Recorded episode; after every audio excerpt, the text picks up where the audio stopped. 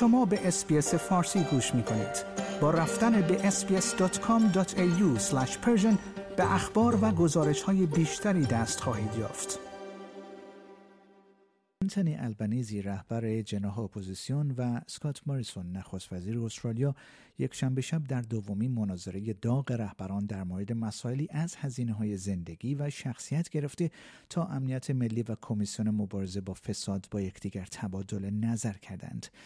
در این مناظره یک ساعته دو رهبر در برابر هیئتی متشکل از سه روزنامه نگار از جمله کریس اولمن سردبیر سیاسی شبکه نو، دیوید کرو از سیدنی مورنینگ هرالد و ایج و دبورا نایت از 2GB قرار گرفتند. مجری این مناظره سارا ابو خبرنگار برنامه 60 Minutes بود. نتایج اینکه چه کسی در مناظره بهتر عمل کرد طبق نظر مخاطبات ناین همچنان در نوسان است. اگرچه در آخرین نظرسنجی که یک شنبه شب منتشر شد حزب کارگر برتری خود در حوزه ترجیح بین دو حزب را به 54 درصد نسبت به جناح اطلاف یعنی 46 درصد افزایش داد.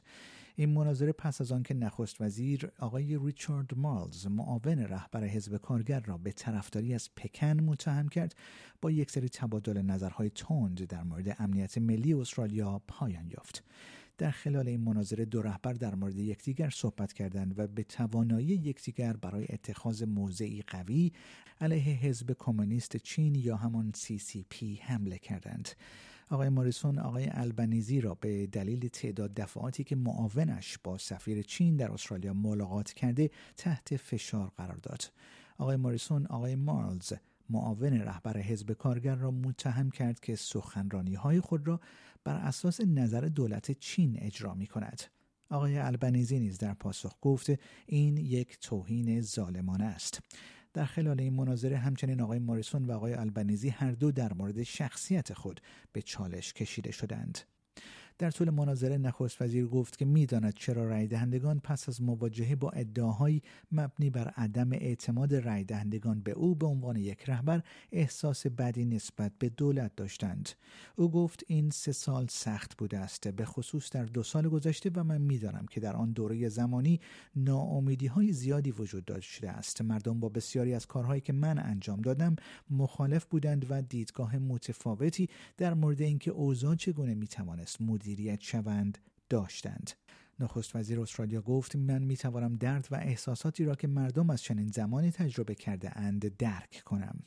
در خلال این مناظره کریس آلمن معاون نخست وزیر آقای بارنامی جویس نخست وزیر سابق نیو ساوت ولز گلادیس برجیکلیان و رئیس جمهور فرانسه امانوئل مکرون را به عنوان افرادی که صداقت آقای موریسون را زیر سوال برده بودند نام برد آقای ماریسون در پاسخ گفت این یک انتخاب درباره فردی است که فکر می کنید برنامه اقتصادی و قدرتمند برای رهبری کشور در زمانی که تقریبا بی سابقه است دارد. در همین حال رهبر حزب کارگر نیز به عدم اطلاع از سیاست های خود و دور افتادن از رأی دهندگان استرالیایی متهم شد. آقای البنزی روز پنجشنبه در یک کنفرانس رسانه‌ای و پس از آنکه خبرنگاران هفت بار از او خواستند تا طرح شش ماده‌ای خود برای اصلاح طرح ملی بیمه معلولیت یا همان NDIS را توضیح دهد نتوانست به این پرسش پاسخ دهد. او گفت که معتقد است استرالیایی ها می دانند او برای چه چیزی مبارزه می کند او گفت من از رحم مادرم با سه ایمان بزرگ به دنیا آمدم حزب کارگر کلیسای کاتولیک و باشگاه فوتبال لیگ راگبی جنوب سیدنی و به هر سه ایمان دارم.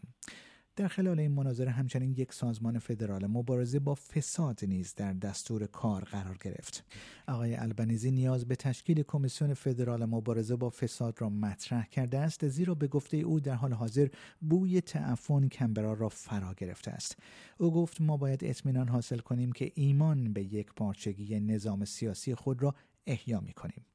رهبر حزب کارگر گفت که اگر او در انتخابات آتی پیروز شود یک دولت کارگر قانونی را برای تصویب یک کمیسیون مستقل فدرال مبارزه علیه فساد معرفی خواهد کرد. در همین حال وقتی از آقای موریسون پرسیده شد که آیا این کار را انجام داده است یا خیر او گفت که در زمان رهبری خود شاهد هیچ گونه فسادی نبوده است. نخست وزیر استرالیا همچنین در مورد مدیریت دولتش در مورد موضوع فشارهای ناشی از هزینه های زندگی با پرسش های مواجه شد. آقای ماریسون با اشاره به عوامل بین المللی مانند جنگ در اوکراین و اختلال ناشی از همهگیری کووید 19 از پذیرش ادعاها مبنی بر اینکه دولت او مسئول افزایش تورم در استرالیا است خودداری کرد.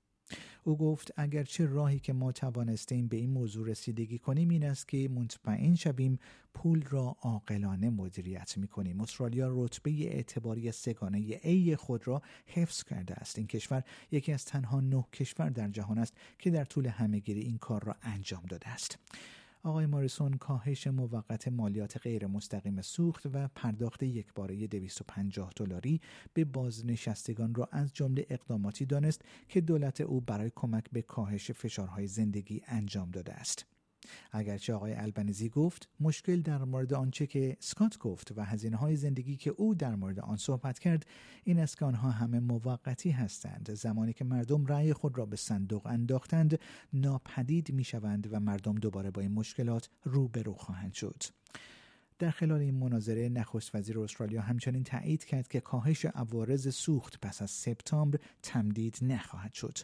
آقای البنیزی نیز تایید کرده است که یک دولت کارگر کاهش مالیات غیر مستقیم سوخت را موقتی می‌داند. هر دو رهبر این مناظره را با تبریک به مناسبت روز مادر به مادران سراسر کشور آغاز کردند. این مناظره نخستین باری بود که این دو رهبر پس از پخش نخستین مناظره از شبکه پولی سکای نیوز در این کارزار انتخاباتی به صورت مستقیم از تلویزیون سراسری پخش می‌شد. بینندگان همچنین می توانستند این مناظره را با تفاسیر زنده به زبانهای عربی، کنتونی، ویتنامی و مندرین در SBS آن دیمند تماشا کنند. رهبر حزب کارگر و نخست وزیر استرالیا اکنون برای سومین مناظره خود در روز 11 ماه می کمی بیش از یک هفته قبل از انتخابات فدرال خود را آماده خواهند کرد. مناظره سوم از کانال هفت تلویزیون پخش خواهد شد و مارک رایلی سردبیر سیاسی میزبان این رویداد خواهد بود. به احتمال زیاد این آخرین باری خواهد بود که این دو رهبر پیش از رفتن رأی دهندگان به پای صندوق های رأی در 21 می با یکدیگر روبرو خواهند شد. آیا می خواهید به مطالب بیشتری مانند این گزارش گوش کنید؟ به ما از طریق Apple Podcast، Google Podcast، Spotify یا هر جای دیگری که پادکست های خود را از آن می گیرید گوش کنید.